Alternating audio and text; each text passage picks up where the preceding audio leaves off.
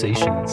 This might just be the last podcast we ever do. Yeah, I got some harsh criticism from a friend today, and I was disheartened, you know. I'm thinking of quitting the podcasting thing. Borderline just in tears. Yeah, I was just so sad and depressed. Yeah. Yeah. A good friend of ours sent us some very solid criticism, and uh, you don't see that commonly. People don't provide any sort of value. Most people, some people, many people. I don't know what qualifier to use here. But my point is that when you share something with someone, they'll either say, "Oh yeah, good," or just some it's an NPC comment. But it's very uh, uplifting and uh, you tend to value those friendships a lot more when someone actually pays attention and gives you better criticism than you could ever come up with yourself. So Yeah, I that's in, that's invaluable.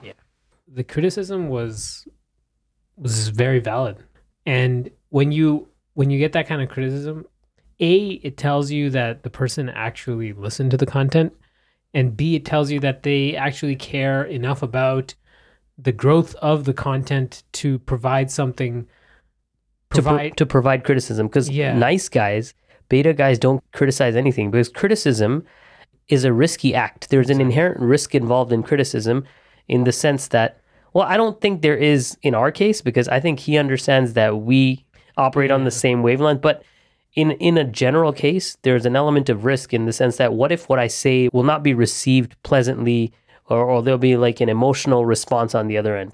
Now, uh, this friend in particular knows how we are, and he would. I think he understands that the criticism would be very gladly received yeah And- so- because when you're when you're creating the podcast you you're inside of it. So it's hard to see clearly. And when you get that outsider perspective even when i get your perspective on my talking points or i give you perspective on yours it's it's useful. So e- even the fact that we're doing it together is quite a bit of a it's quite it's like the opposite of an echo chamber. You know there's you're outside the chamber. Yeah. No i meant in the sense that it's much easier to do. Yeah. It's not as much of a burden a creative burden. Yeah. No, I mean, doing this kind of thing alone, that's like way harder, I think. yeah i think like doing it's not it's not a 50% increase or or you know, it's it's it's an exponential difference. Yeah, by adding another party, the benefit is not a 50% reduction. It's not just a 50% reduction in workload. Well, it's not only just a reduction in workload. That's Yeah. the first thing. It's more than a 50% reduction in workload, but it's also more than a 50% increase in productivity or creativity. All the positive aspects of creation are increased more than the physical uh, or the numerical value of the contributor. Cuz not only are you getting, you know, a different person, so that you're getting more ideas in general, like you're getting a, a vessel of ideas, but you're also getting someone who interprets those ideas differently or or the the content that they see. So like we you could watch something and you'd have XYZ as your talking points after you uh, you know ingest that content. But if I watch it, maybe I'll have you know a third point that you didn't consider, right? Exactly. So and then not to mention the the dynamic interplay between the two of us. Yeah. So there's the individual aspect, so individual idea generation, which is let's give that 50%. And let's be very conservative and give the other person's individual idea generation also 50%. Even though in that even though it's not necessarily true. yeah. No, I didn't mean it that way. You took it you took it in a negative way, bro. no, no, I, I meant in the sense that if we limit it to 50 because maybe it's more. Oh yeah, yeah. yeah. Right, You're because saying said- like it can be over hundred percent. Yeah. because the other party can improve the quality of the show more than 50%. But Yeah. then you can add to that the interplay between the two. Because when you're alone, you you have nothing to bounce ideas off of. So one is different from two, but two is similar to three. The difference from two to three is not as much as one. And that kind of, and this segues into a metaphysical divine element, which shows you the nature of uh, divinity being singular and how powerful that is. Because our inherent weaknesses as being one are inverted and reflected as strengths in the divine. So it's it's very interesting because all our weaknesses stem from our oneness, whereas all the, strengths, strengths of So it's yeah. it should definitely it's something to reflect on. Yeah, for sure. But the the earlier point, what were we talking about? No, I actually wanted to go back to what you just said um, about when you have two people, like even the reason why stand-up comedy generally is not as good as hanging out with your friends and cracking a joke is because the interplay between multiple people that ra- rapport that the two people build up and the Yeah. commonalities is what makes the humor more yeah, funny and com- so the comedy is nested and shared between a, a group of individuals that have a shared background and common interests. exactly It's like there's a vessel carrying the humor. It's Yeah. not just an isolated uh, comment being thrown into a mass crowd of disconnected individuals with no relationship. Yeah, I mean that that's why usually stand-up comedy ends up being on like some societal thing that everyone is aware of. you know, Yeah, it's it, they're outside jokes Yeah. as opposed to inside jokes.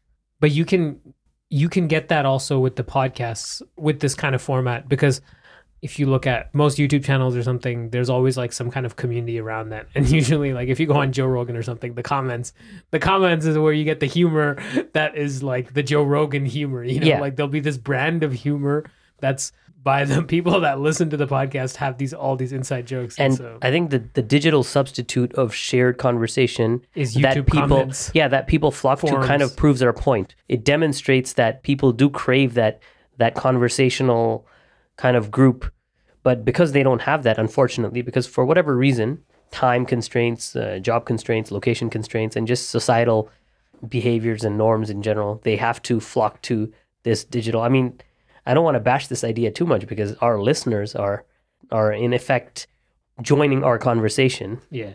But I think there's there's a difference between Well, I think I, I wouldn't say that actually it's not inherently negative because we also consume information. Yeah, no, no. I was gonna say I wouldn't say that everyone doesn't have conversations, but then I was like, no, wait, that's actually kind of true. Like a lot of that is like a big issue in the modern day. Is yeah. like Like not having in terms of generalization, I'm not saying that every single person out there, yeah, but a lot of people.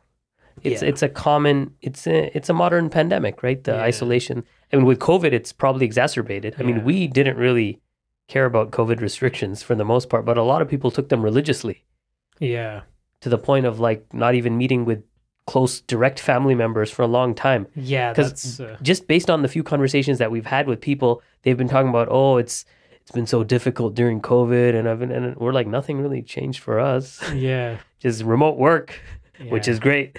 No. I mean, there's definitely real issues that happen, like you know, people not being able to imagine if you had gotten married and your wife was just about to come right before COVID, and that would have been Yeah. so lame. So like that, that's a situation that some people have But that's that's a logistical Yeah, scenario. no, it's not that's what I meant. self-imposed. Yeah, no, no, I'm not. Okay, so oh, yeah. I'm talking oh, about the you're people talking who about people that willingly will follow the mandates, Yeah. even if their like family is down the street. they down the won't street. Go visit. Oh, yeah, exactly. yeah, Because I we get didn't that. stop. Yeah, we didn't really. I mean, it's a joke.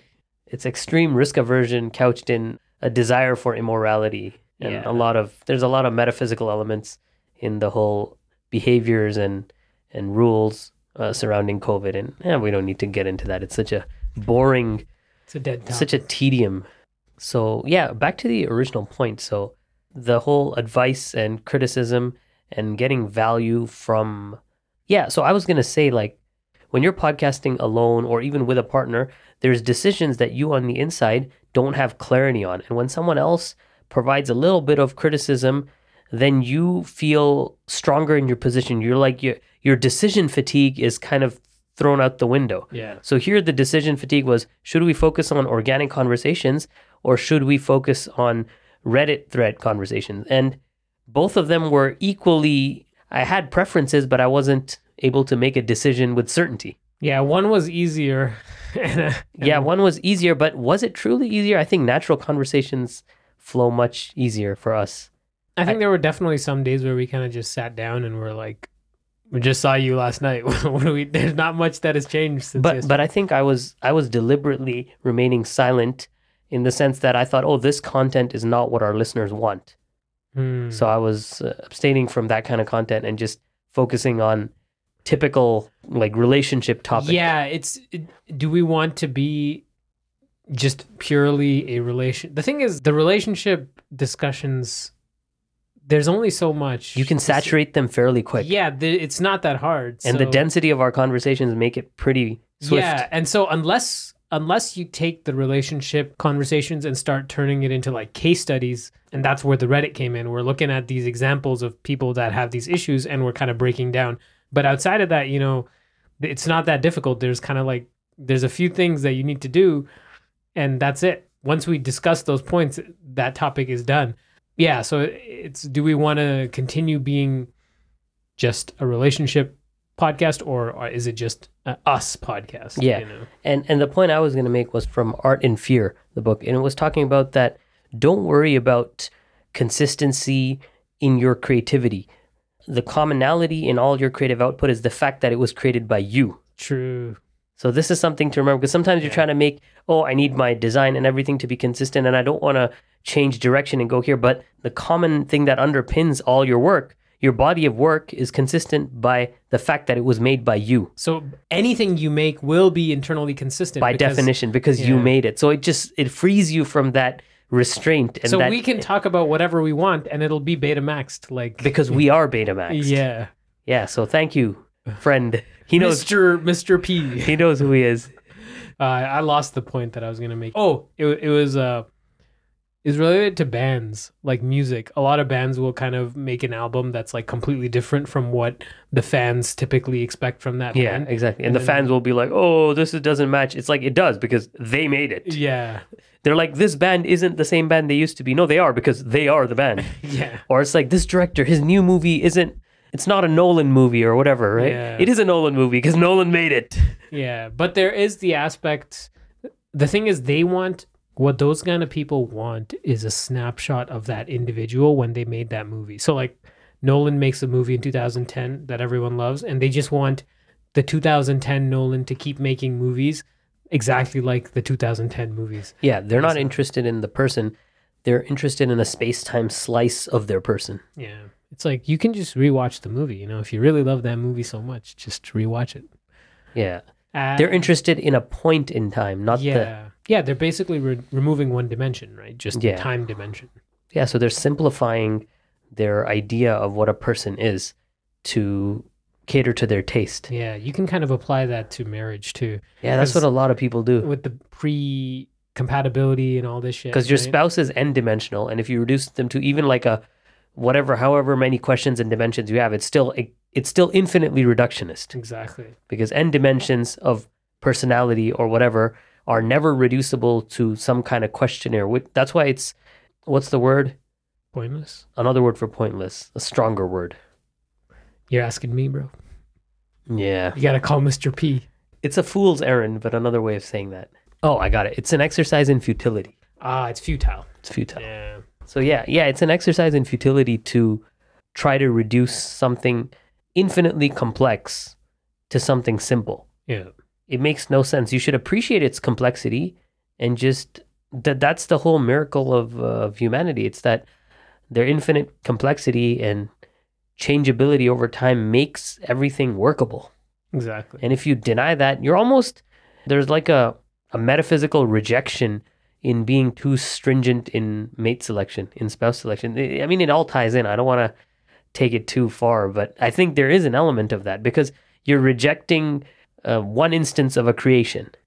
And that's not to say that you cannot reject anyone, but I'm if everything else is fine, if if you feel good about it, if there's nothing completely unattractive about that person for you, then why do all Yeah. this From the man's perspective. from the man's perspective, of yeah. course. Yeah, and also, well, first of all, you're you're limiting yourself to one partner, right? So that's already Yeah. You're assuming that this is the you've already limited the dimensions, Yeah. the instances to one. So you limit the instance to one, and then within the instance, you limit the dimensions to a finite number. So that's it's not that great. Just placing limitations on everything. Not a great scenario. They want to place limitations on everything except their portion size. Yeah. I mean, that's what it is. Then you end up with Ah, not it- whales, because Oh. whales are amazing. As my Oh. wife, my wife always mentions now, whales are amazing. yeah, it's kind of interesting how everything everything all roads lead to passive consumption as the destroyer. Passively consuming reality instead of, like, it's not just about consuming, in in terms of consuming stuff, but it's also just about passively consuming your life as well. Yeah, being a passive consumer of your own life. Yeah. Yeah, that's that's a good way to look at it. Yeah, an active an active producer in the sense like producer direction production. Yeah. Be an active producer of your life.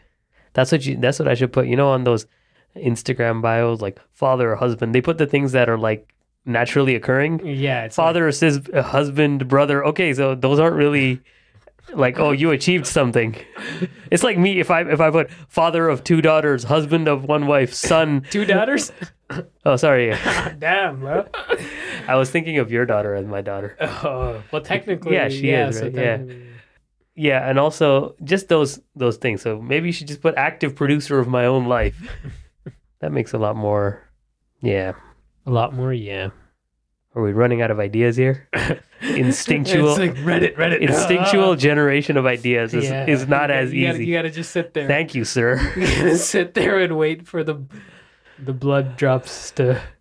You can't have quality and quantity at the same time, right? While maintaining, one has to be sacrificed. You either sacrifice quality or you sacrifice quant. Quantity. With regards to what? What are you talking about here?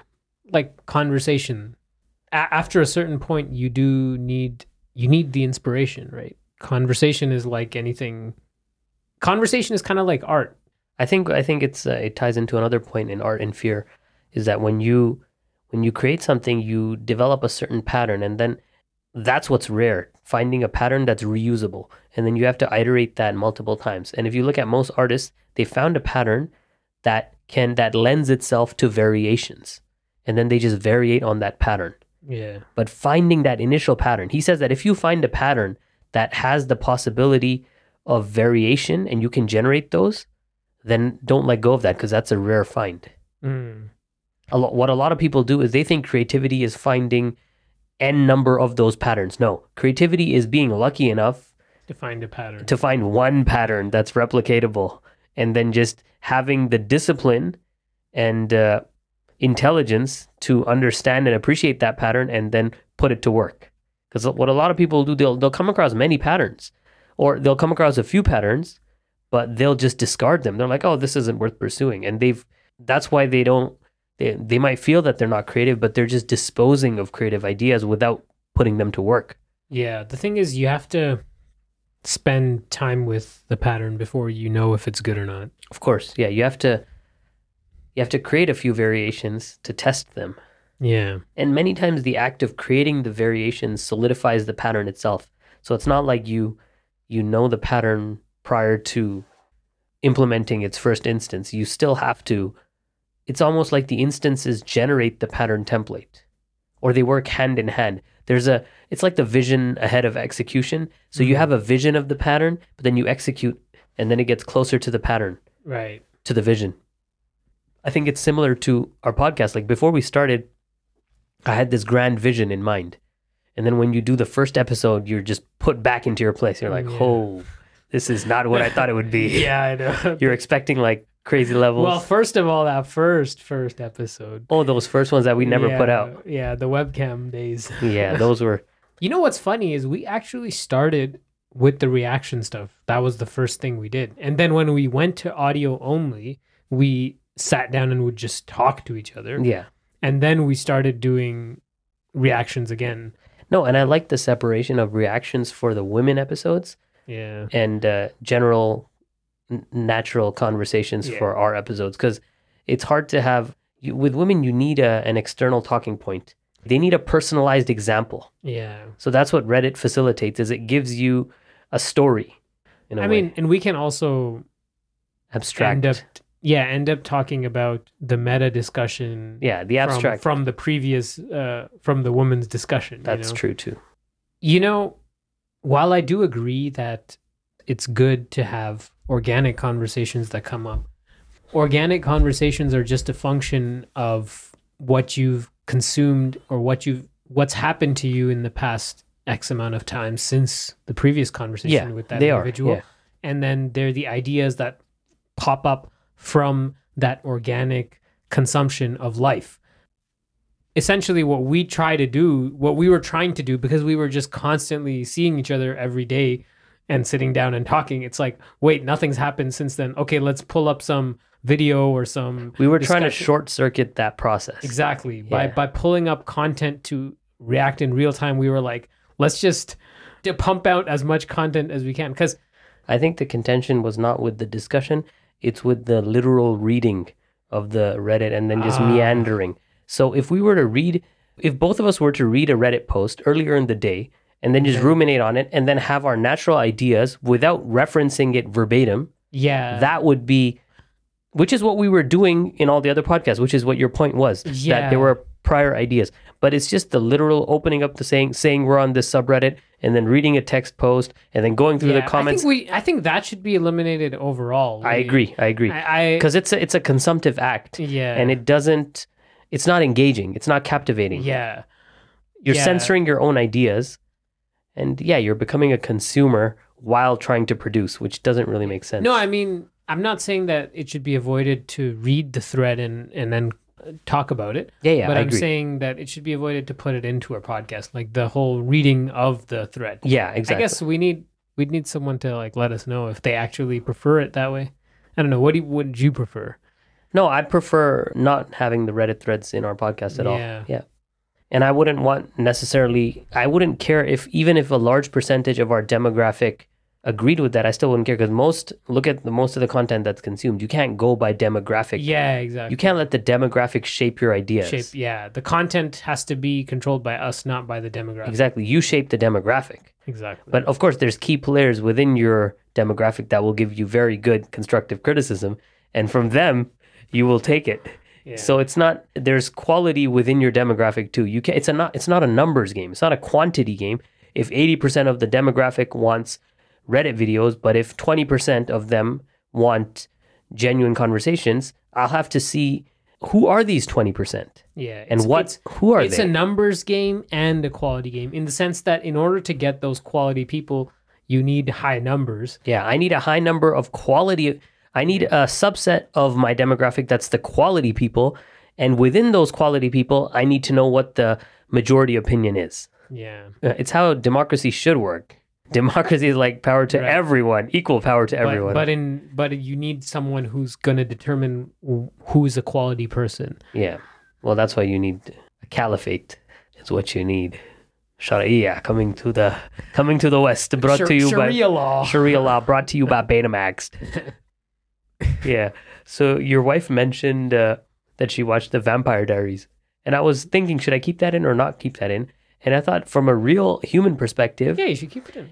Yeah. Definitely, yeah. But also, it shows you that your wife isn't this like amazing, obedient, subservient uh, village girl or something. That this Yeah. idea that these red pill people I have. No, she's she's just just, your normal, uh, basically Western girl. Yeah. There's not much difference. You shaped her into that. So this this belief, this myth needs to be shattered to the core. So I'm gonna put that, leave that in there. Yes, she watched Vampire Diaries and all that crap. Gossip Girl, all this, Yeah. all the Your wife watched way. Even my wife watched a bunch of this shit.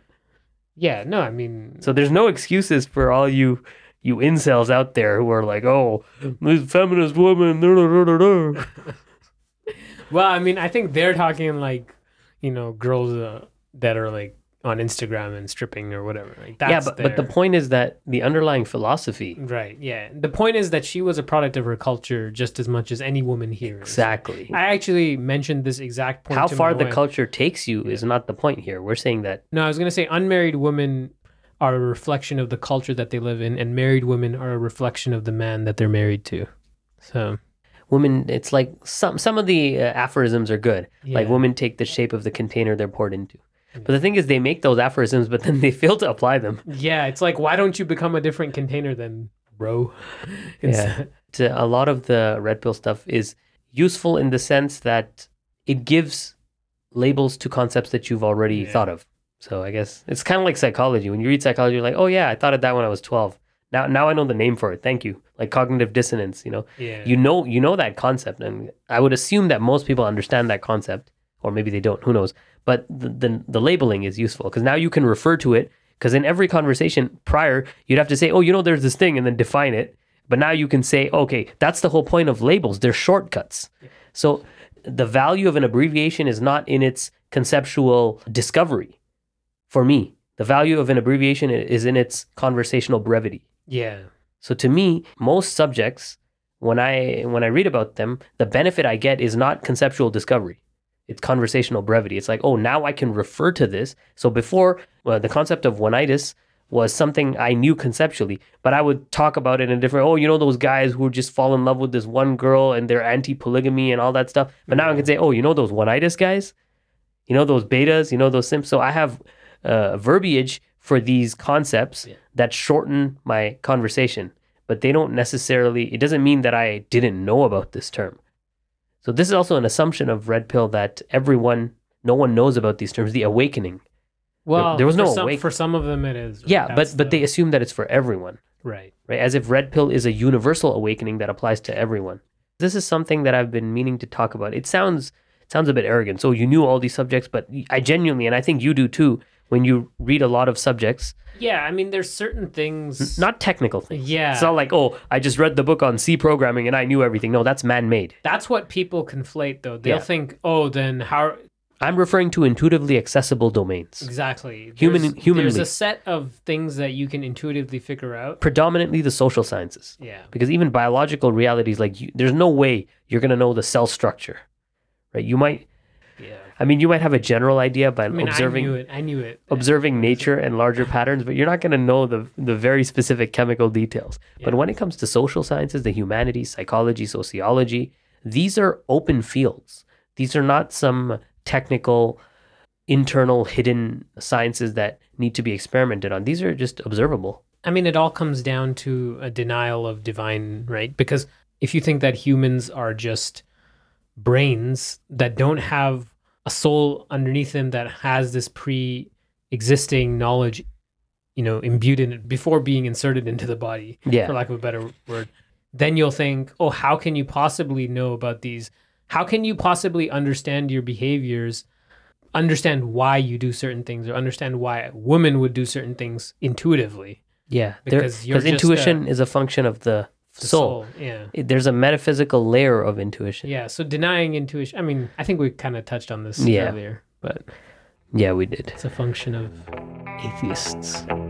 So, to our one and only critic out there, how did you like this episode?